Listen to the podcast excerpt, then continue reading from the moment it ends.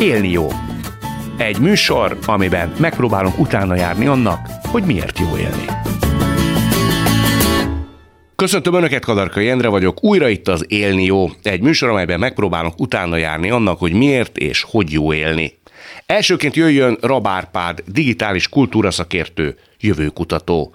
Két évtizede kutatja a digitális technológiák és a társadalom viszonyát. Megpróbálja megérteni a jelen fontos trendjeit, a jövőbeni lehetséges forgatókönyveket. Ez idő szerint leginkább a társadalmilag jó mesterséges intelligencia foglalkoztatja. Cégével szakértői, tanácsadói és fejlesztői munkákat végez hazai nagyvállalatoknak, pénzintézeteknek. 200 projekt fűződik a nevéhez. Évente közel 100 konferencián ad elő. Ha jól tudom, nem szereted a jövőkutató kifejezést, inkább trendkutatónak szereted magad hallani. Szerinted mi most a jó élet trendje, ha van ilyen? Nagyon jó kérdés. Az, hogy mennyire minek tartom magam, az az inkább egy ilyen beszélgetés indító is szokott lenni, tehát hogy én már a jövővel kapcsolatosan is azt szeretem elfogadtatni az emberekkel, hogy nem az, hogy van egy fix jövő, hanem mi alakítjuk és gondolkodunk ezen. És kicsit a jó életrendje is ez, hogy Persze látunk rengeteg mindent, milyen kihívásoknak kell megfelelni, merre halad a világ, de az, hogy mi magunkat megtaláljuk benne, hogy kérdezgessünk magunktól, megfogalmazzuk a vágyainkat, megfogalmazzuk az örömeinket, és afelé mozogjunk, ez biztos, hogy nem kihagyható a világ egyik pontján sem, és a jövőben sem. Nem jó kérdéseket teszünk föl magunknak, vagy nem ismerjük magunkat. És mi a rossz kérdés magunkkal kapcsolatban? Hát amikor, amikor Hogyha én például ilyen hagyományos szavakkal definiálom, a, tehát hogy boldog akarok lenni, de nem mondom meg, hogy az mit jelent számomra, hogy hajszolom a pénzt, de mit akarok kezdeni azzal a pénzzel? Miért hajzolom a pénzt? Azért, hogy egy más helyen lakjak, ahol madarak csicseregnek, vagy azért, hogy öt gyerekem lehessen, ne csak egy. Tehát, hogy mi az igazi cél általában, ez, ez ilyen, meg jó kérdezni magunktól, hogy most ez jó-e nekem, vagy mitől érezném jobbnak magamat. Ez az egész forgatókönyv elemzés, ami amúgy ilyen uh, tudományos technológia, technológiát, szerintem az emberek is ezt játszák, hogy ha elvállalom ezt a munkát, akkor jobb lesz nekem. És ezek a nehéz döntések, a nehéz döntések azok, amikor, amikor nem kvantifikálható, nem egyértelműen kiszámolható helyzet van, hogy mondjuk két ugyanolyan munkahely, de az egyiknél több pénzt adnak, de amúgy ugyanolyan, akkor ott egyértelmű a döntés, de Hát itt nem kapok olyan jó pénzt, de nagyon kedvelem a kollégáimat. Az jobb pénz, de messzebb van, és ezért az utazással el fog menni az idő. Megéri nekem, vagy sem. Tehát a magunk megismerését nem ússzuk meg. És én még annó még ilyen gimitájéken megkötöttem a békét önmagammal, ami nem azt jelenti, hogy nem látom a rengeteg hibámat, de sőt, de elfogadtam, és mindig próbál kijavítani ezen. Hogy kell békét kötni magunkkal? Hát elfogadtam, hogy én is csak egy ember vagyok a saját kis vágyaimmal és az életcéljaimmal, de... Mi ébresztett mindenre rá? Gondolkodtam magamon, de azt szerettem nagyon, akkor éppen elég sok verset írtam, de nem hiszem, hogy ezek segítettek. Te kinek, lányoknak? Hát, hál' Istennek ezeket inkább megtartottam magamnak. Tehát ezek, ezek a verseknek a... De a szemérem szabott mindennek gátat, hogy a minőségérzéked? Igazából a minőségérzetem, bár, bár egyszer egy lánynak megmutattam őket, és ő neki tetszett, de szerintem kedvességből, vagy akkor ilyen imponáló volt, hogy valaki ennyi sületlenséget össze tud hordani. De ezek szerelmes versek voltak, vagy inkább ilyen hát nem neki inkább ezeket mutattam meg, uh-huh. tehát hogy ezért az, az, nyilván volt egy hátsó cél is, hogy Te célt értél ezekkel a kis rímekkel? Hát azt tőle kéne megkérdezni, hogy ezek voltak az átütő erő, vagy az amúgy a sármom és a kedvességem, vagy, a, vagy az élethelyzet. Voltak éppen mindegy is, ha hozzásegített, akkor megérte. Nekem jó érzés volt megosztani ezeket, jó érzés volt, hogy nem kaszagott ki, de tény, hogy azut, azután azért nem tettek el évek azzal, hogy minden héten követett volna újabb verseket, tehát hogy ez, ez Még felbukkalhat, hát ha látja ezt a műsort, benyújtja a, a kívánságlistát. Hogy akkor kérem az újabb kötetet. De te eladdig, amíg békét kötöttél magaddal, ezt nagyon tetszik nekem ez a kifejezés, addig ilyen dult keblű voltál, vagy ilyen kevésbé érezted magad komfortosan a bőrödben? Én, én, én nagyon szeretem megérteni az embereket, megérteni a kultúrákat, megérteni ki mit miért csinál. Annyira könnyű azt mondani valakiről, hogy ő rossz ember, ő durván bánt velem, de azon elgondolkodni, hogy miért, miért kezelt így egy helyzetet, miért csinálta ezt, vagy az ő életét megérteni, vagy a vágyait megérteni, és ezt igazából magammal is így gondolkodtam, hogy hát ez, ez még az útkeresés időszaka, tehát gimnázium, az ember próbálkozik, minden ugye nagyon látványos, tehát hogy ha én ezt a zenekart szeretem, akkor az összes szimbólum rajtam kell legyen, hogy a falkatagok lássák, és így tovább. Én nagyon zárkózott gyerek voltam, sőt most is az vagyok, nagyon el vagyok egyedül, és így, így nagyon sokat gondolkodtam azon, hogy mik azok, amik engem így, így, így megfognak, mi az, amire lesz egy ilyen csendülés a szívembe, és ez a, amikor hallottam azt, hogy bölcsészet tudományok, meg az emberek megismerés, azt éreztem, hogy ez egy ilyen csendülés. Magamban pedig az, hogy én mit szerettek. És rájöttem, hogy azt én mindig meg szoktam kérdezni, minden szülinapom arról szól, hogy megkérdezem, hogy milyen volt az elmúlt egy évem, és mit tervezek a következő egy évre. És mindig kitűzök egy személyes célt, egy tanulási célt, mindig meg kell tanulnom valami újat. Nem kell valami nagyra gondolni, de valami újat. Mit például?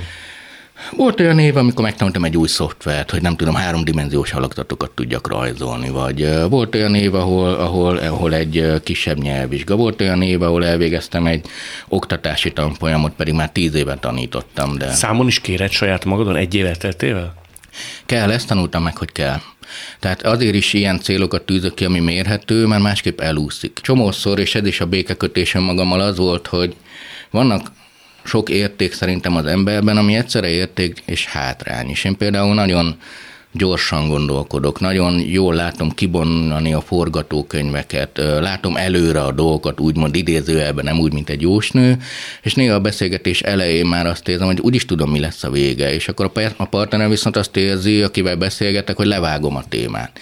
És nekem meg kell, el kell tudni fogadni azt, hogy lehet nem is biztos, hogy igaz, hogy én lejátszottam előre, is úgy lesz. Tehát eleve kételkedni kell. Tehát, hogy azért nagyon, például azokat az embereket nem szeretem, akik úgy gondolják, na ők aztán azt nagyon tudják. Tehát, hogy biztos, hogy tévedhetetlenek, azt, azt, azt, azt szerintem nem korrekt, kutatóként sem. Az ilyen típusú embereknél, akik mondjuk úgy, hogy analizátorok, és még az élet egyéb területein is képesek eligazodni, amikor külső szemlélőként látnak egy szituációt, élethelyzetet, kapcsolati hálót. Nyilván én nem ilyen szinten, mint de én is úgy gondolom magamról, hogy viszonylag jó elemzőkészséggel rendelkezem mondjuk emberi vonatkozások tekintetében. Az ilyen ember nem sokszor inkább elemzi az életet, mint sem, hogy élni? Nagyon jó kérdés. Ez, szerintem ez például egy olyan dolog, ami, amit nagyon sokszor dicséretként hallok magam felé. Ú, de jó vagy ebben. De nagyon sokszor megkaptam magánéleti szinten, hogy sose vagy igazán ott mert hogy Fejben. igen, mert valami mindig látszik uh-huh. rajta, hogy valami ott pörög hátul. Ilyen vagyok. Ez az a béke, amit én hoztam, és nyilván azt mondom, hogy most megengedhetem magamnak, most nem, de azért azért van egy, én nagyon ki tudok kapcsolni. Én nagyon-nagyon-nagyon szeretem a természetet, nagyon szeretem az állatokat, nagyon szeretem az embereket, nagyon szeretek velük együtt lenni. Én a, nagyon, amikor megkérdezem valakit, hogy hogy van, engem tényleg érdekel, hogy hogy van, és próbálok belemászni, hogy az, miért ezt a szót használja, stb. És olyankor nem az analizálás, hanem a kíváncsiság. Órákig el tudok nézni egy fát, hogy, hogy milyen csodálatos már a természet, hogy mennyi innováció van ebből a fából, milyen jó, hogy én itt lehetek. Órákig el tudod nézni? Hát én, én nekem minden évben van elvonulásom, amikor egy hétig csak úgy egyedül vagyok, és nézelődök. És természetben mész. Most már igen, ez évekig ilyen autós elvonulás volt, imádom Európát, és egy ilyen nagyon szabad, tehát hogy nem is tudom hova megyek, ott jobbra kanyarodok, ott balra, és így beautóztam Európa java részét. Na várjál, azért az érdekes dolog. Tehát az az ember, aki voltak éppen a forgatókönyveket gyártja, a kiszámíthatóság és a prognózis nagy mestere, az úgy indul el, hogy nem tudja, hogy három kilométeren belül mondjuk jobbra vagy balra fog fordulni, és hol éri őt az éjjel? Igen és imádom. Itt tehát kiderül róla, hogy te szereted a kiszámíthatatlanságot. Hát persze, én azt imádom, amikor kell ezt használni, de tudom, hogy ez is kell, sőt, hát nem szeretném a kiszámíthatóságot, hanem élvezném a kiszámíthatatlanságot. De, a, de ez, ez, ez tervezett olyan értelemben, hogy na most, például idén nem tudom, július közepe táján eltűnök nyolc napra. Az nekem nagy munka, mint mindenkinek. Tehát előtte meg kell tenni egy csomó mindent utána, de a környezetem tiszteletben tartja, nyolc napig eltűnök, az már a kiszámíthatatlanság ideje. Előtte, utána fegyelmezett vagyok. De megütötte a fülem, hogy az elején is mondtad, hogy te megpróbálsz mindig megérteni. Tehát, hogy vajon ő miért tette azt, amit tett. Én is ilyesmi típus vagyok, csak aztán rá kellett jönnöm, Szabó Lőrincnek van egyébként azt hiszem egy ilyen sora, hogyha mindig csak megértek. Hol maradok én? Tehát, hogy az ember egy bizonyos szint fölött mindig képes kellő empátiával megtalálni a másik indokait, sebeit, motivációit, és szerintem van egy olyan mértékegység, amikor mi már mellevérként tekintünk mindenre. Jogos, nagyon jó kitapintod az én csúszkáimnak a határvonalait, és én ezért nem tartom magam jó embernek, mert nekem igenis van kemény csúszkám. Tehát egyrészt van az, hogy igyekszem valamiket megérteni, vagy beépíteni, vagy, vagy egyáltalán igyekezni valami felé de van, amiket meg nem tudok elfogadni. Nem az van, hogy én most mindenkit valamiféle ö, ö, fiú Teréz anya képviseletében mindenkit úgy szeretem, mert nem. Tehát vannak dolgok, amiket megfigyelek, de nem tudok elfogadni. Mondjuk Mi egy például? gyermekbántalmazást, egy állatbántalmazást, vagy a tiszta gonoszságot, amikor egyszerűen csak látom, hogy, hogy csak tőzúd, és akkor nem érdekel az, hogy gyerekkorában milyen gyerekkora volt, vagy, vagy látta a szüleit együtt lenni, vagy bármi, akkor már nem érdekel a sztori, aztán ezt nem teheted meg, hogy te őt azért bántod nem vagyok elfogadó. Tudok, tehát hogyha valaki nagyon szeretek nyitott lenni emberek felé, de valaki ezzel visszaél, vagy becsap, vagy hazudik, akkor semmi gond. Tehát, hogy van 8 milliárd ember a Földön, mi nem mozgunk többet együtt egy felé. Tehát, hogy azért igyekszem a magam érdekeit védeni. Most nyilván itt ülne néhány barátom, akkor ők itt harsányan nevetnének, mert ők baleknak tartanak, Miért meg túl türelmesnek. Hát mert, hogy mennyi mindent csinálhatnál még, meg hogy mennyivel okosabban csinálhatnád, meg nem kell mindig nagyvonalúskodni. Van egy csomó dolog, ami nekem természetes. Tehát, hogy mit tudom én, gyerekkoromban engem mindig meghívtak a kocsmában, nem volt pénzem, nagyon sokáig nem volt pénzem, sőt nem is a régi sport. Tehát nekem ez elég hullámzó az életemben, de ez abszolút nem zavar, mert mindig volt annyi, amennyi kellett. De hogyha én meghívom, nem tudom, az összes barátomat a kocsmában, mindig lesz idnak, hogy hát ezt nem kell csinálni, meg ezért de mondom, ez nem azon múlik, hanem most csak jó volt együtt, most épp én mentem oda a pulthoz, de hogy nem, ne legyél balek. Hát elég sokszor megkapom, de nem vagyok olyan balek, mint gondolják, csak nem kell mindent túl ragozni sem. Tehát van egy olyan tárgyam, amit nem használok eladhatom, igen, és keresetek vele valamennyit, és csináltok bele egy feladatot, vagy odaadhatom valakinek, akinek kell.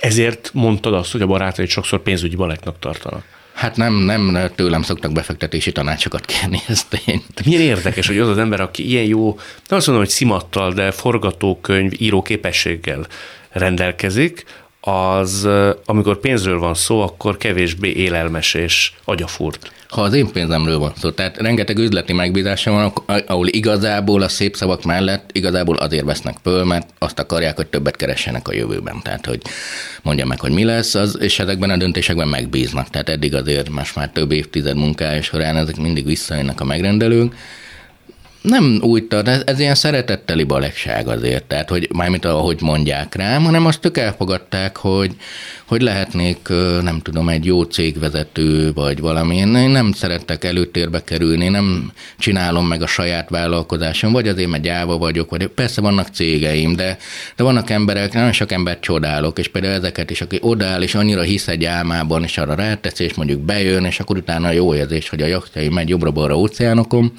de elhívnak időnként engem is, és akkor búvárkodok egyet, szóval nem... Úgyhogy féltél a víztől korábban rettenetesen. Ott még kemény csapás is volt, mert uh, édesanyámnak konkrétan megmondta egy jósnő, hogy, hogy hát ez én vízbe fogok fulladni. És anyu nyilván tudta, hogy hülyeség egy jósnő, de azért egy anyának ilyet nem mondjanak. Tehát, hogy izé. És egy projektnél találkoztam egy nagyon jó fejemberre, egy teljesen technológiai projekt volt, egy intelligens kábelt fejlesztettünk, és mesélte, hogy hát ő, ő búvárkodik. Mondtam, hogy na ez az, amit én biztos, a soha. Tehát úszni se tudok, víz alatt nincs levegő, meg az egész nem kell. És, és nagyon jól csináltam, mert türelemmel bánt velem. Tehát az volt, hogy egyszer elmentem velük, így mondták, hogy mi egy hétig ott vagyunk Horvátországban, ott merülgetünk, gyakorlunk a távolabbi merülésekre, csak gyere, legrosszabb esetben ott is a tengerparton, és ücsörök, mondom, abból végül is nem lehet bajom. És akkor fölvettem a búváruát, én nem tudok úszni. Vagyis a lassú kutya úszás típust én fejlesztettem ki, szerintem a legjobb úszás típus a világon, lassú kutya. Ezt hogy kell csinálni? Hát ez nagy titok, ennyi, semmi. Fekszel a vízben, és így kapirgálsz, ja, csak kapirgálsz. és nézed a tájat, de Aha. elneveztem úszás típusnak, mert mégiscsak tudjam definiálni magam a többiekhez. Ö, nagyon jó úszók vannak a környezetemben, akik ilyenkor lesajnálnak. A lassú kutya arról szól, hogy nyaralsz, és nézed a partot a tengerből. Tehát, ö, de és akkor kaptam egy búváruhát, és akkor rájöttem, hogy ú, lebegek a víz felszínén, és akkor lekukucskáltam, és rájöttem, hogy lent van egy világ, ami, ami más. És akkor mondták, hogy hát gyere, merülj egy, csak így, de nem kell. Jó. Lementem, és, és pörtárult egy új világ. Tehát, hogy súlytalan lettem, repültem. De én úgy élem meg a merülés, hogy repülök valami fölött, a táj fölött. De mi volt a kioldó mechanizmus? Tehát Semmi, ugyanúgy félek most is, nem jó. Ugyanúgy félsz? Tehát én nem, nem, nekem nem jó lent. Tehát tökre megtanultam, tök görcsös vagyok, tudom, mit kell megnyomni, hogy veszem a levegőt, de akkora nagy csodát kaptam cserébe, hogy tehát én nem vagyok jó búvár, tehát vannak olyanok, akik szuper jó búvárok. Hogy tudsz ellene tenni a félelmednek? Igen, mert megéri. Tehát, hogy súlytalan vagyok. És, és olyan csodákat láttam, amiket nem láthattam volna. A Földnek egy új aspektusát láttam meg. Nyilván egyre több merüléssel csiszolódik is a tudás, meg ott figyelünk egymásra, tehát ez az abszolút hobbi búvárkodás. Amikor megcsinálok ilyen dolgot, mindig van benne 10-20-30 százaléknyi valami, ami nem annyira jó. Tehát mondjuk egy munkát is elvégzek, nyilván az én munkámban is van rengeteg olyan, amit nem szeretek annyira. Csak azon igyekszek, hogy az a 10-20 százaléknál maradjon, és a 80 százalék, amit imádok. Tehát, hogy adminisztrálni kell, nem tudom milyen levelet megírni, oké, okay, benne van. Ez inkább szemléletmód kérdése szerintem. Uh-huh. Tehát egy típus ezt a 20 százalékot dagasztja hatalmassá a fejében, és képes ez a vélelmezett 20% egy olyan tilalomfává dagadni, hogy azt a 80-at is oly mértékben tudja megkeseríteni, hogy inkább az egésztől elmegy a kedve. Ezt én is tapasztaltam. Szerintem ez az egyik legnagyobb hiba, amit elkövetnek az emberek. És ez nem a hibájuk, mert így vagyunk kondicionálva. Tehát az emberi lény úgy teltek el az évedredek, hogy fejlődtünk, hogy a veszélyre, a rosszra figyeljünk. Mert az volt, biológiai lények vagyunk, nem azt nézem, hogy a táj milyen, hanem a kartfogú tigrisnek a feje föltűnik a bokorba. Mondjuk pont, a, pont azzal nem találkoztunk, de mindegy, egy csomó mindennel, ami rossz. És akkor elkezdek fókuszálni erre a húszra, és igen, földagad. A másik, amit elkövettünk, hogy utólag örülünk egy csomó mindennek. Eljövök a 20% miatt, és mondom, de jó volt az a 80%. Hát, öcsém, ha akkor leültél volna, és azt mondod, de mi a rossz, mi a jó, le tudom-e vinni a 20%-ot 10-re? Megéri ez a 20%? Lehet, hogy nem 20%, lehet, hogy 80. De, de hogyha nem kérdezek magamtól, a másik, hogy másokkal azért jó beszélgetni, vagy most manapság ugye akkor is így Például a te beszélgetésedet nagyon sok barátaim követik ezért, és így azt látom, hogy szavakat tanulnak az élettörténetekből, és ezt is kell, hogy ahhoz, hogy tud, hogy 20%-e kell látni a csomó embernek az életét, csak akkor meg tudod lőni, hogy én ahhoz képes hol vagyok. De ez kíváncsiság kell. Tehát kérdezni, kíváncsiskodni, empátia, szerintem nem kellenek nagy varázslatok, de ez, ez, ez viszont következetesen kell. Én nagyon sokáig hadudoztam magamnak olyan, hogy ezt igazából ezt akarom, de nem is azt akartam. Mit akartál a... például? Hát én Látszólag. Nagyon rá voltam állva erre, erre hogy így hogy így megyek fölfelé egy ranglétrán. Tehát, hogy így Tehát haladok előre. Igen. Uh-huh. És, mi volt a fontos? A dicsfény, a pénz, a kóved? Ez természetesnek tűnt, hogy én megyek előre. Uh-huh. Tehát, hogy én egy, egy junior kutató vagyok, aztán senior, aztán kutatásvezető, és akkor igazgató lettem, és, és évekig vezettem egy nagyon jó fejcsapatot. És nem voltam jó főnök. És ezzel nagyon nehéz volt szembesülni, hogy nem vagyok jó főnök. Tehát, hogy nem delegálok eléggé, mert, mert, mert messianisztikus vagyok, nekem kell megcsinálni, nem adtam ki. És, és évek teltek, amire rájöttem, hogy én váltam blokkeré. Tehát a klasszikus az összes vezetői kócson, amit kellett, ezt én belülről futtattam végig, és rájöttem, hogy én bizonyos típusú csapatoknak, bizonyos méreteknek vagyok a jó főnöke. De ez nekem egy trauma volt olyan szempontból, hogy hát itt vagyok a csúcson, egy kutatóintézet igazgatója vagyok, egy nemzetközileg elfogadott izés, hogy és nem vagyok jó, és például ott nagyon jó tehát kaptam visszajelzéseket. Nagyon sokszor ezen megbántottam az elején, hogy ugyan már nem értesz ebből semmit, meg én föláldozom magam, napi 20 órát dolgozok, értetek, és ti akkor még azt mondjátok, hogy én rossz ember vagyok, de igazuk volt. Ez hiúság valószínűleg. Az hiúságot persze, hogy benne van. Meg, meg persze, hogy benne van az is, hogy, hogy nem lehet mindent elengedni sem. Tehát az se lehet, hogy hát ha nem csinálom fél évig, akkor ne legyen.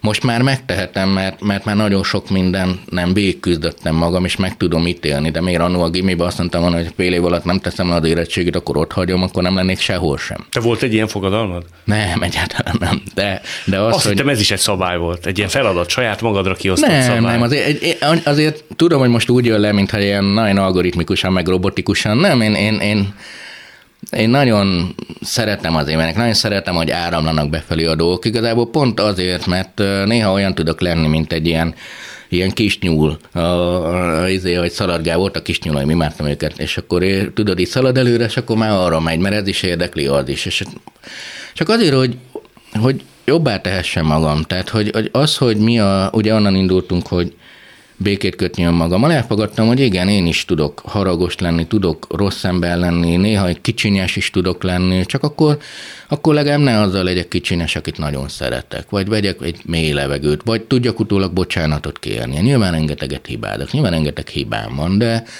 de igyekszem.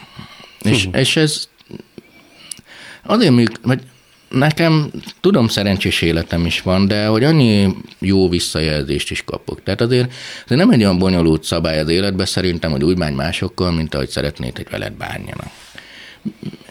De hogyha ezt így elkezded az életedre alkalmazni, akkor nagyon következetesen erőfeszítéseket kell tenni. Annyira a jövőben élünk, mi most folyamatosan. Tehát egy, egy munkaholista, mm, hogy mondjam, tervező társadalomban élünk, ahol mindenki már a következő egy órát vagy a jövő hetét látja a naptárában. De az, hogy most mi van. És én nekem, nekem amikor rossz kedvem van, akkor, akkor szoktam azt, hogy most, most ez van. És egyébként a rosszat is. Tehát, hogy ha valami rossz kedvem van, akkor nem az van, hogy jó, akkor nem gondol, akkor le kell ülnöm és végig gondolni. Tehát a pillanatot megélni, ha van nekem értékem, akkor az, hogy én ezt nagyon meg tudom. Nagyon szeretem a, azt, ami most van. Tehát például az, hogy ez a most, ez a beszélgetés van, ez több szinten jó.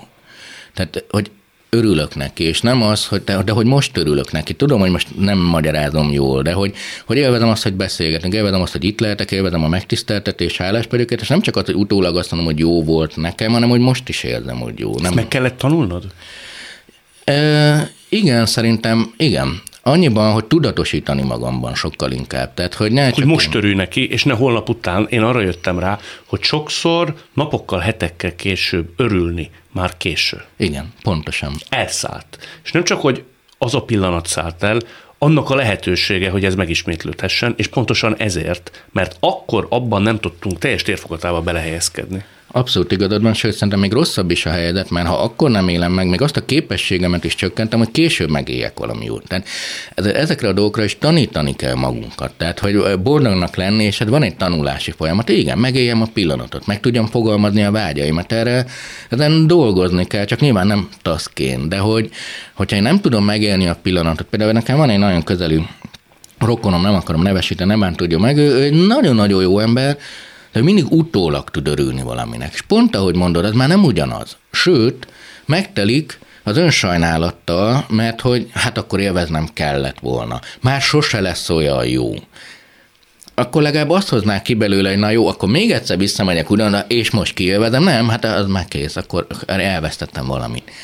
Na, azt viszont nagyon nem szeretem. Tehát, hogy ezért, ezért nagyon sok mindent tudunk csinálni, nagyon a Münchhausen báró sztoriát, megfogja a saját haját és kirántja magát egy helyzetből, ez annyira nyilván egy buta mese, de hogy, hogy annyi sok ember tudna változtatni az életén, és nem abba kell gondolkodni, nem csak abba, hogy nem tudom új munkahely, hanem az, hogy most volt két órám, és most valami azt csináltam, amit szerettem, és most boldog vagyok annyira nem mondják ki az emberek, hogy boldogok, akkor sem haladok. Nem merik megélni, mert akkor elveszítik, vagy nem tudom, ezt lehet ö, elemezni, de hogy annyi szeretet meg jó van a világban, de tényleg. Tehát, hogy, hogy én, én mindig el tudok képerni, hogy milyen tök jó arcok vannak körülöttem, hogy mennyire jó dolgok, nagyon tudom élvezni most ez nagyon rosszul fog hangzani, de a saját testemet, de olyan értem, hogy tekerek a biciklin, és azt mondom, bakker, milyen jó, hogy én most 160 kilométert letekertem hegynek föl, és képes vagyok erre, és hogy tök jó, pedig túlsúlyos vagyok, és éppen romos állapotban, mert volt egy nagy betegségem, de imádom, tehát, hogy örömet okoz. Azt én jól olvastam itt ki az elmúlt percek egyik félmondatából, hogy azt mondod, hogy voltak olyan korszakaid, amikor azért nem tuskáltál a pénzben, mi gondolom van olyan, amikor uh, így az üzleti élet szövevényei úgy alakulnak, hogy nagyon jól megy a sorod. De hogy neked a pénz, az például annyira nem fontos, és általános horizonttal figyelve, vagy horizontból figyelve is úgy gondolod, hogy nem ez az egyik legfőbb ismérve a mi boldogságunknak? Erre több rövid mondattal tudok jól válaszolni. Az egyik az, hogy nagyon sokszor voltam nagyon boldog hosszantartóan az életemben, mert sose korrelált a pénzzel.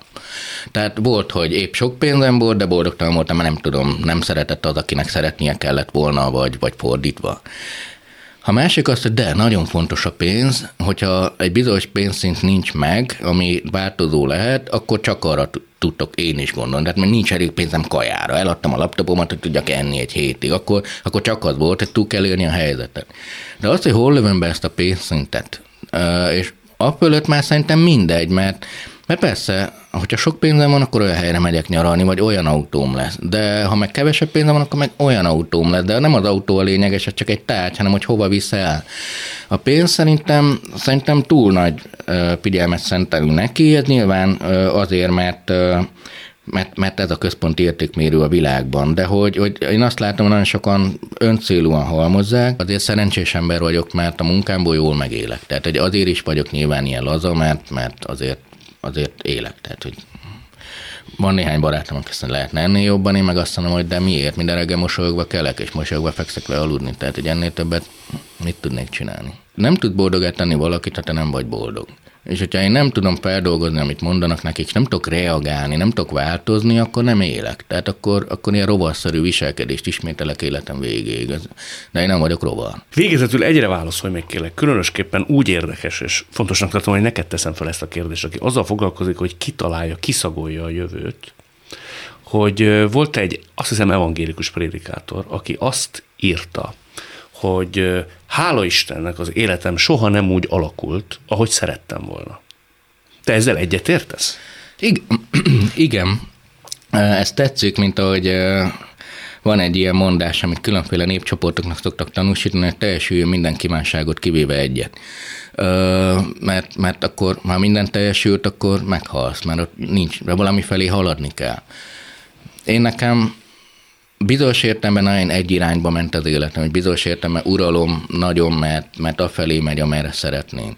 De mindig visszanézek mondjuk az elmúlt öt évre, és én néha ilyen elkerekedett szám, hogy én nem gondoltam volna, hogy az indiai óceánon mantarálják a fogok úszni a indiai óceánban úgy, hogy, hogy egy évvel előbb bele sem mertem menni a vízbe, érted?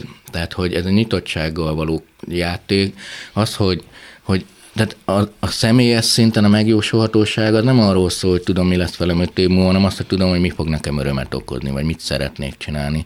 Én nem szeretném, ha ennyire kiszámítható lenne az életem, nyilván tervezek. Én azt tudom például, milyen embereket szeretnék, hogy ott legyenek öt év múlva az életemben, de hogy, hogy, hogy ö, igen, azért, azért az alap, alapinfrastruktúrát, mondjuk úgy, hogy a hardware azt azért, azért szoktam látni. Te mit látsz úgy általában a legfőbb akadályának? Mi áll gátként az emberek boldogságának útjába?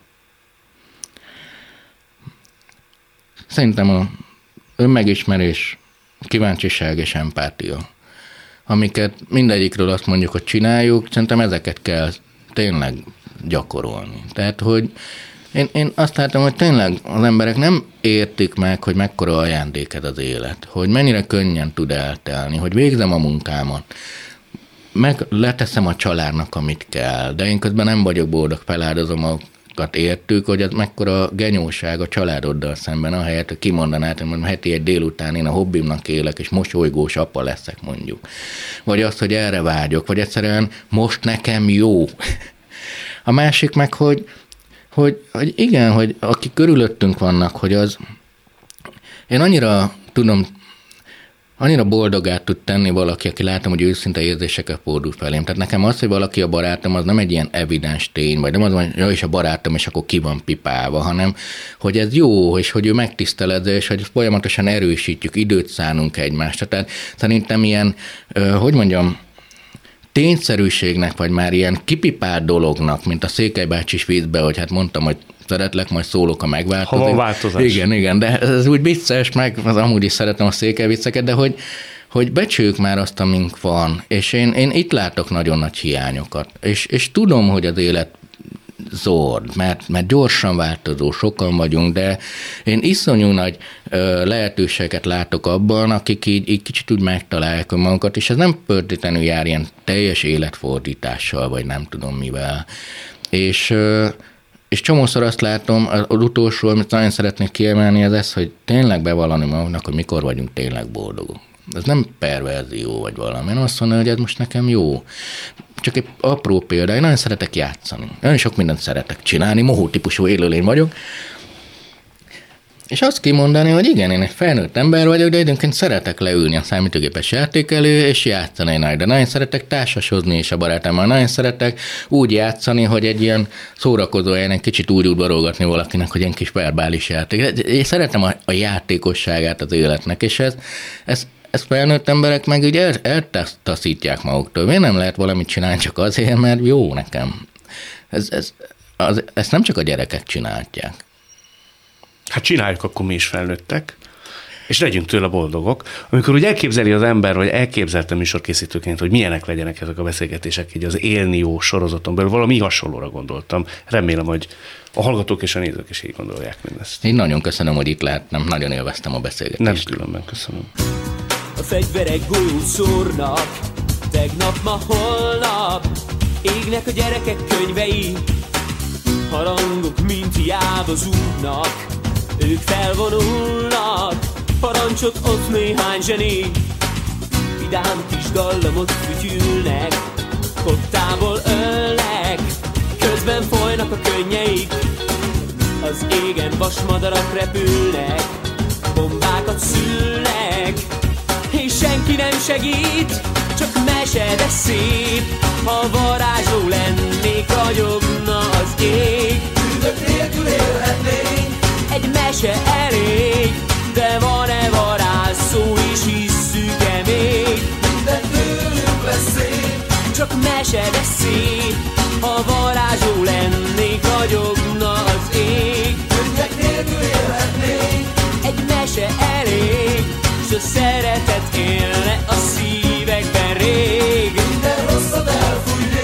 Robárpád után jöjjön Lecki Sarolta, aki 23 éve vezeti a Fővárosi Katasztrófa Védelmi Igazgatóság mentőkutyás csapatát, emellett létrehozta saját kutyák határok nélkül alapítványát is. Hivatásosként és civilként is személykereső, tűzvizsgáló kutyákat képez ki nagy sikerrel. Több alkalommal bizonyították tudásukat földrengések utáni területen. 1999-ben Törökországban, 2005-ben Pakisztánban, 2009-ben Indonéziában. Világbajnok kutyájával, karmával részt vettek a mostani törökországi földrengés utáni mentésben is, ahol 17 embert hoztak ki a romok alól. El tudod nekem azt mondani, sejteni vélem, de kíváncsi vagyok, hogy neked erre mi a filozófiád, vagy a saját példázatod. Miért jó mentőkutyákkal együtt dolgozva, bajba menni, tragédiák közepette lenni, síró embereket látni, de mégis ott lenni, mindezzel megküzdeni, és az legyen az én életem főhivatása, hogy oda mehessek, ahol a baj van. Nagyon összetett és szerteágazó kérdés az, amit föltettél igazából, nehéz egyszerű egy mondattal válaszolni. Kutyával dolgozni jó. Jó, ha van egy partnerem, akire száz százalékba tudok számítani, akinek a tudásában az én munkám is benne van, ez egy nagyon jó kapcsolat dolog. Alapvetően bárki, aki a mi szakmánkban dolgozik, mindegy, hogy műszaki mentési, kutyás vagy egészségügyi területen akár, vagy logisztikus, közös bennünk a segíteni akarás, a segíteni vágyás. Általában kétfajta ember van az emberek között. Az egyik, amikor nézi a híreket, a katasztrófát látja, akkor azt mondja, Jézusom, oda nem mennék semmi pénzért. A másik meg azt mondja, hogy én szeretnék, akarok oda menni, segíteni akarok. Nyilván igen, ez a második csoport, aminek én a tagja vagyok. De Tehát ez honnan jön? Belülről.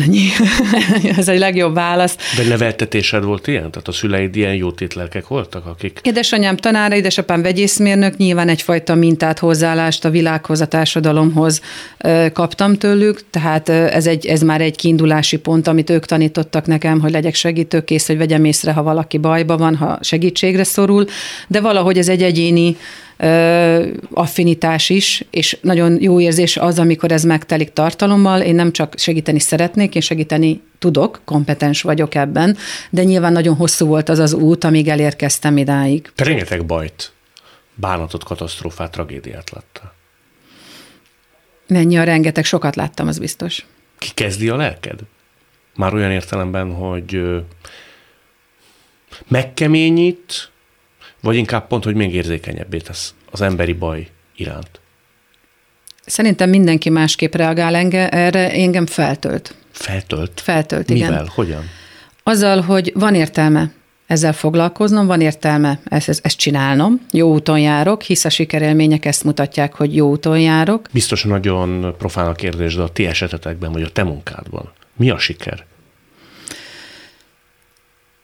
Itt megint azt magamból indulok ki, jó, úgy válaszolok. Nekem az a siker, ha bárhogy segíteni tudok. Amikor a mentőkutyákról beszélünk, és a katasztrófákban, hogy hogyan segítünk, akkor mindenki elakadott, meg az a kép van a fejében, hogy fut a kutyus a romokon, ugat, jelez, találunk ott valakit. Ennél sokkal-sokkal összetettebb. Kint töltünk 5-7-10 napot. Én egy csapat részese vagyok. Egyénileg a kutyával semmire nem megyek. Meg kell szervezni a kiutazást, felszerelést, kapcsolatok, kommunikálunk, lejelentkezünk kárhelyszínen, elkezdünk dolgozni. Amikor én elkezdek a kutyával dolgozni, ott vannak mögöttem a kollégáim, akik biztosítják az én munkámat, átveszik a műszaki mentést, ha a kutya jelez, tehát ez egy folyamatnak vagyunk a részei. És itt nagyon fontos az, hogy ezek a folyamatok összeérnek és nem határolódnak el egymástól. Sok fórumon elmeséltem, sok embernek elmeséltem, hogy mennyire érzelmileg intelligensen és együttműködően álltak hozzánk a mentőcsapatok munkájához, a török hozzátartozók, illetve segítők, akik ott voltak. Nyilvánvalóan mindenkinek az a zsigeri reakciója, hogyha szerette bajba kerül, ha édesanyám, ha az éle, a párom, ha gyermekem van a romok alatt, széttépek mindent, lebontom a romokat, bárkit megfogok és odarángatok a romhoz, hogy segítsen. Ezek az emberek zömében kommunikációra készek voltak, megbeszéltük, hogy mi fog történni, mit tudunk mi megtenni, mi az, amiben segítséget tudunk nyújtani, és valahol ez az együttműködés velük is megerősít.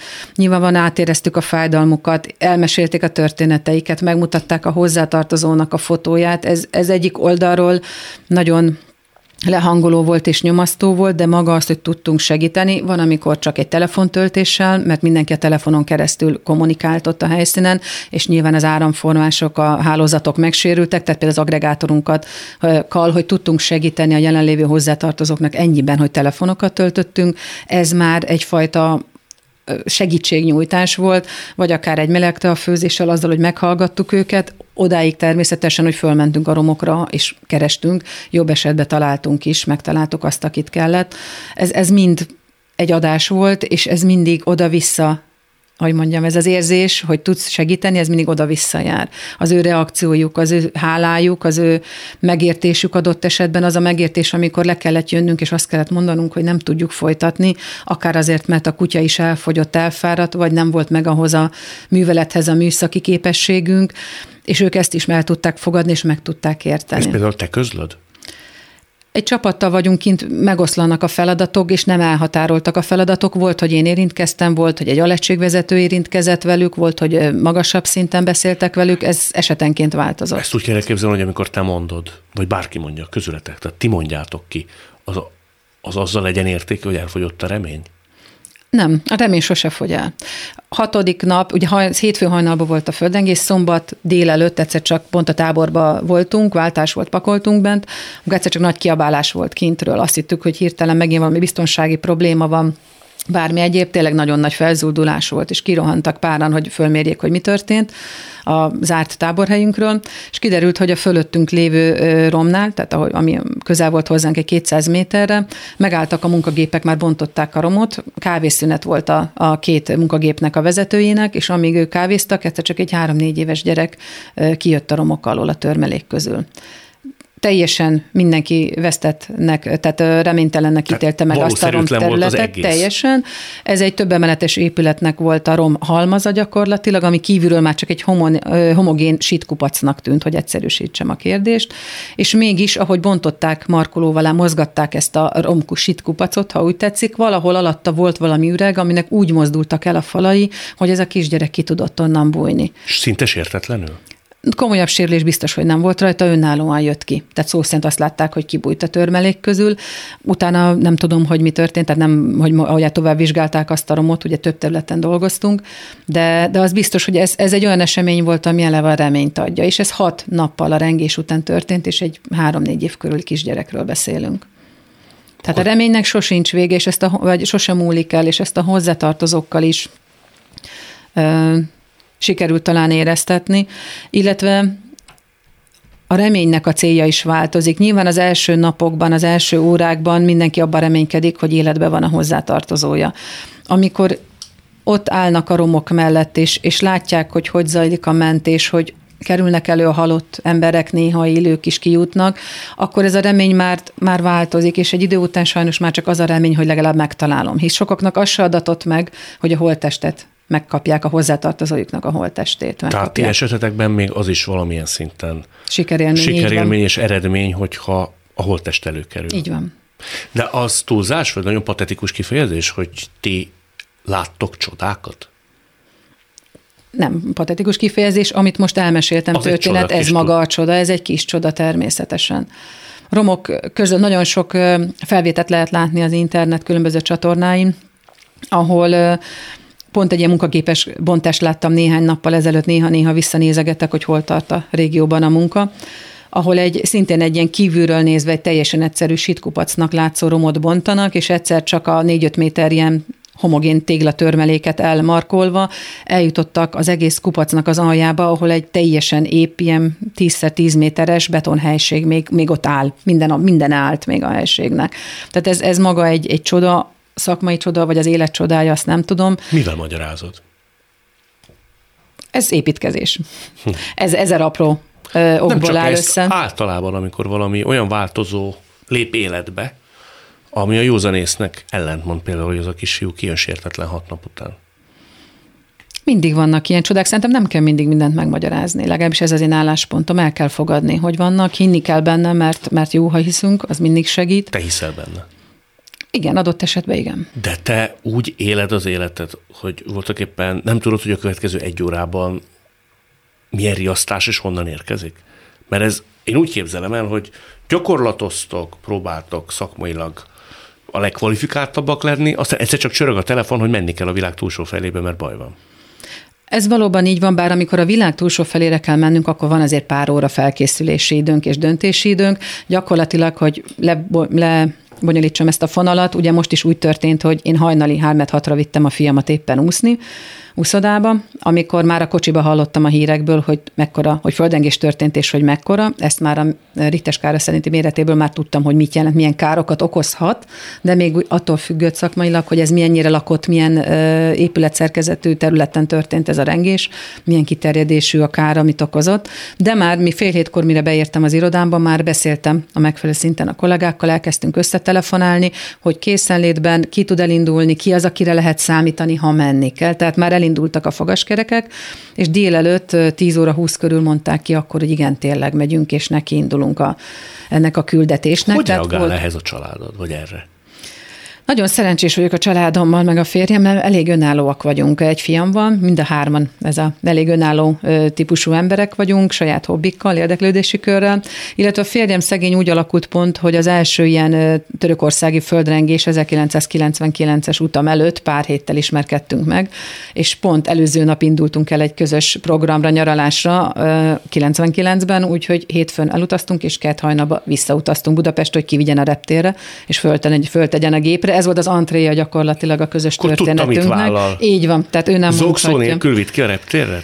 Hát biztos meg volt a véleménye, hogy nem a legjobb helyre nyúlt, de, de igen, tehát vitt ki rögtön a repülőtérre. Úgyhogy most is segített a felkészülésben, a pakolásban automatikusan.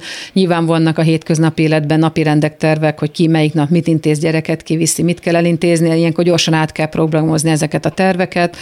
Ő ebben nagyon nagy a segítség, nagyon nagy segítséget nyújt. Átvette a feladataimat, és onnantól kezdve ő intézte a fiamat, meg a háztartást is. A férjed és a fiad ezek szerint ezt már nagyon megszokta, de úgy hallottam, hogy a szüleit például kevésbé. Tehát ők azért még mindig vágynának arra, hogy valami nyugalmasabb munkát válasz. Abszolút, édesanyám még mindig ott tart, hogy a zenekarba játszom. Igen? Vagy legalább újságíró lennék, igen, tehát a sorrend ez, ez volt. Ők mai napig nem értik, hogy hogy sikerült eh, nagyon félrehúznom a családnak a történetéből, nővérem is tanárnő. Úgyhogy én nagyon más területre sodrottam. Ő még reménykedik, hogy hát ha benő a fejed lágya idézőjelben? Édesanyám, igen, ő, ő benne még fölmerül ez a gondolat Még időnként. mondogatja igen. is időnként. Igen. Igen? Igen, igen. Mivel érvel? Hát, hogy most már elég legyen. Hogy eddig jó volt, de most már. Ő félt elsősorban?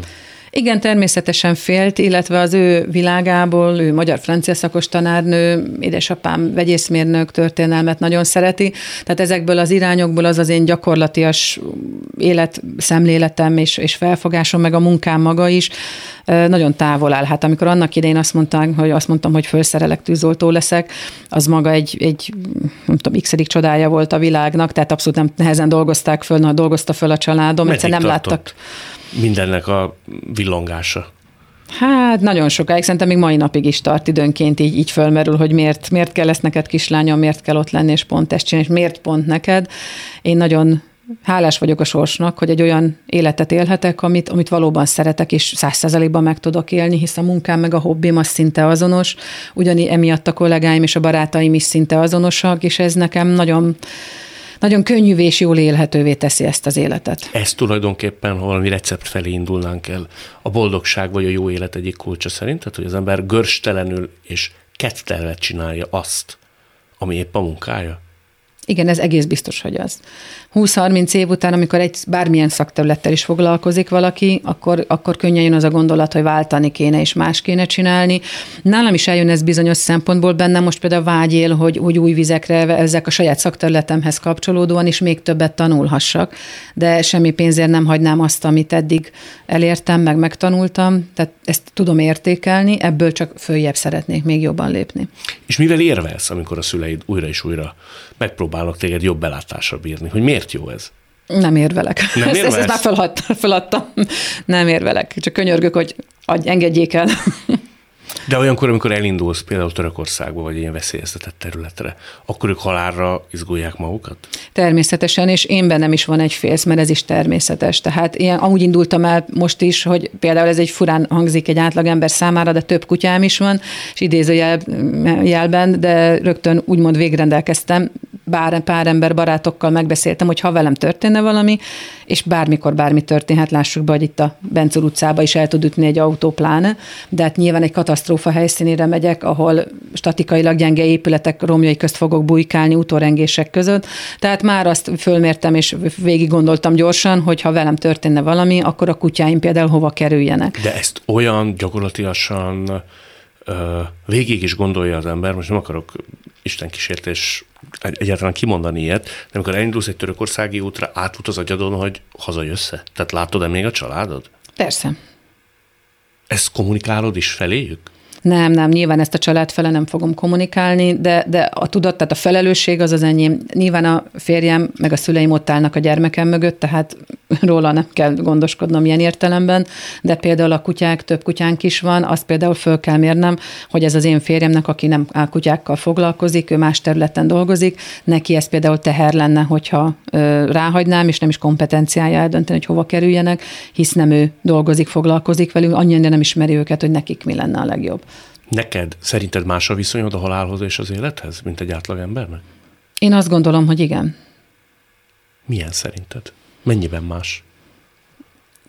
Én azt ö, érzem, és ezek az én érzéseim, hogy a halál számomra nem annyira riasztó, ott vége van valami, valaminek, de utána már, már azon nem kell gondolkozni, ha azon, azon a kapun túllép az ember. Sokkal rosszabb azoknak, akik maradnak.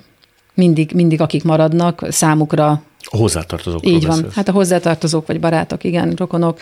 Tehát mindig ők azok, akik megélik ezt a fájdalmat, furamot. Ha egyszer meghaltam, akkor meghaltam. Te nem is félsz tőle? Ilyen értelemben nem. Ilyen értelemben nem félek tőle. Valószínű, hogy annyi veszteséget láttál, és annyira, nem azt mondom, hogy mindennapossá vált a te életedben, de talán egy picit a jelentősége vagy a félelmetessége is csökkent. Igen, de ezzel én úgy gondolom, hogy mindannyian így vagyunk, akik a halál közelébe jutunk a hétköznapi foglalkozásunk során, tehát egy boncmester, egy orvos, egy kórházi dolgozó, egy ápolónő ugyanezt fogja érezni, ahogy valószínűleg egy, egy közlekedési rendőr is, vagy helyszínelő, bocsánat. És az élethez való viszonyod mennyiben alakult át, ha átalakult? Szerintem az nem alakult át, ez, ez mindannyian mások vagyunk. Én ilyen vagyok, én szeretek élni, szeretem megélni a pillanatokat, szeretek együtt lenni a kollégáimmal, a barátaimmal, és ezt értékelem is, amikor ez, ez megadatik. Egy ilyen küldetésen is nagyon jó érzés, azok a holtjáratok, a pici öt percek, amikor összetudunk még munka közben, vagy után, vagy pihenőidőben is egy kicsit mosolyogni, mikor értjük egymást. Sokszor kérdezik, hogy hogyan dolgozzuk föl mi ezt tűzoltók, ezt az utat, ezt a, hunoros bajtársakkal. És a legjobb feldolgozási mód nyilván a családi hátterünk megvan, már az egyfajta feldolgozási mód, hogy kiszakadtunk belőle, eljöttünk, és nincs minden nap, minden percben előttünk, de maga azt, hogy ki tudjuk beszélni egymás közt ezeket az élményeket, a helyükre, vagy ö, eseményeket, és a helyükre tudjuk rakni a mi életünkbe. Hogy egy ilyen banális képpel éljek, azt gondolná az ember, így kívülállóként, hogy aki ennyiszer jár, kiszámíthatatlan, beláthatatlan és felfoghatatlan pusztítások közepette, az lehet, hogy jobban tud örülni az élet hétköznapi dolgainak. Ennek tükrében. Mert rájön például arra, hogy mindez milyen eszeveszetten illékony. Mennyire véletlenszerű, hogy épp kire csap le ilyen értelemben az élet. Biztos, hogy segít súlyozni az eseményeket, a problémákat, hogy mi az, ami fontos, és mi az, ami kevésbé fontos, hisz nézni azokat az embereket, akik elveszítették a hozzátartozóikat, az otthonukat, és még az autóikat is, és megmoccani nem tudnak, semmiük nem maradt a szó szerint. És ott állnak 40, 50, 60, 80 évesen, és onnan kell felállni, valahogy tovább lépni, tovább élni, akkor az ember egy kicsit át rangsorolja azokat a terheket, amit rálótt a, a saját élete. Én például rutinos kórházba járó vagyok, mindig könyvvel megyek, sőt, többször kempingszéket is vittem magammal, mert még szék se szokott elég lenni a folyosón, és döbbenten szokták nézni, hogy hát én aztán jól felszerelkeztem, és mondom, igen, itt van a vizem, itt a könyvem, én olvasni fogok, van egy szék, ma hoztam magammal, biztos, ami biztos, és kész, nem tudnak kilendíteni a, a hétköznapi hangulatomból, tehát ezzel nem fognak tudni megfogni. Tehát azért ez, egy, ez nagyságrendileg nem az a probléma, amin mérgelődni fogok. Például a tavalyi évben volt olyan gyakorlat, ahol a Svájcban egy betongyárban laktam három napig a kis buszban, és ott aludtam a földön, és önellátó gyakorlat volt, és olyan rossz időjárás volt, hogy még sátrat se telepítettem, mert minden tönkre ment volna a szakadó esőbe, a, a porba, homokba cementben, viszont két hónappal vagy egy hónappal később pedig egy olyan rendezvényen voltam képzésen, ahhoz több csillagos szállodába voltunk elhelyezve. Igazából egyik se teher, vagy egyik se előny, vagy egyik se cél számomra, hanem adott helyzetben, adott szituációban akarok megfelelni, és jól is érzem magam az adott körülmények között. Ez fejleszthető szerinted? Az embernek ezt a fajta... Ez fejben dől el, én úgy gondolom. Igen, a flexibilitás, Igen. meg a reakció? Igen. Mi a célom, és mit minek rendelek alá? Oda én tanulni megyek, vagy versenyezni megyek, vagy gyakorlatra megyek, és én, vagy akár a családdal, ha vagyok, mások-mások a, a elsődleges szempontok, amik mozgatnak abban az adott szituációban. Ez szerinted egy átlagember számára is alkalmazható? Nem arról van szó, hogy a te neveltetésed, rendtartásod, életviteled annyira katonás, annyira célhoz rendelt, annyira a körülmények kiszolgáltatottságából is, hát nagyon sok mindent megtapasztalsz, hogy egész egyszerűen más a te reakciód, mint egy Biztos, hogy átlagembernek.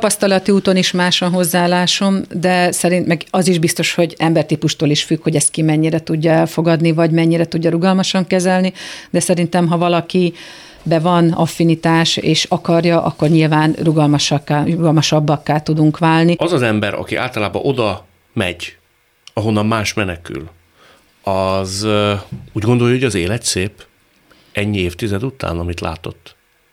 Én csak a saját nevembe beszélhetek, de szerintem az élet szép, és mindenhol meg lehet lá- találni a szépet. Ahogy beszélgettünk az előriport során is elmeséltem, hogy gyönyörű helyen voltunk. És fura, hogy ez, ez, ez bennem a sok negatív és a sok szomorú esemény között is, ezek párhuzamos gondolatok, és az egyik gondolat az volt, hogy számomra milyen nagy élmény volt egy ezt a várost látni, teljesen más elképzelésem volt, hogy a szírhatárhoz közel Törökországban milyen lesz egy, egy vidéki kisváros. Ez egy európai városka jellegű volt, körbe havas hegycsúcsokkal. Ugyan éjszaka rettenetesen fáztunk, mínusz 10 fok volt, tényleg rettenetesen fáztunk, tehát nem volt fűtésünk, és ilyen körülmények közt regenerálódni, pihenni nagyon nehéz. Ugyanakkor nappal viszont, amikor sütött a nap, és láttuk a havas hegyeket, láttuk, a nagyon szép lakóparkok voltak körülöttünk épületek, akkor ez, ez tudott pozitívat is adni. Vizsgáltuk át a városba különböző kerületeket, gyalog mentünk, nagyon szép sugárutak voltak, nagyon szép boltok voltak már, ami megmaradt belőlük, és még így is volt pozitív begyomás.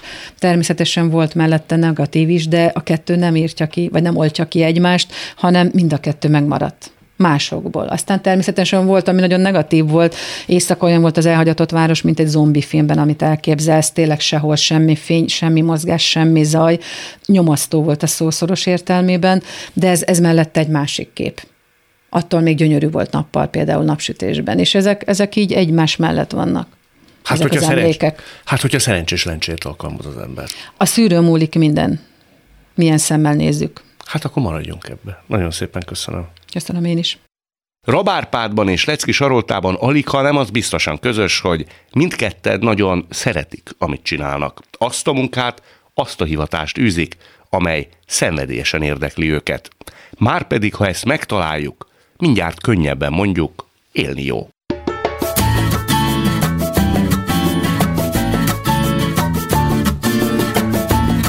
A mai műsor elkészítésében köszönöm Lehocki Mériam, Rózsehegyi Gábor és Lantos Dániel segítségét. Találkozzunk minden szombaton és vasárnap itt a Klubrádióban.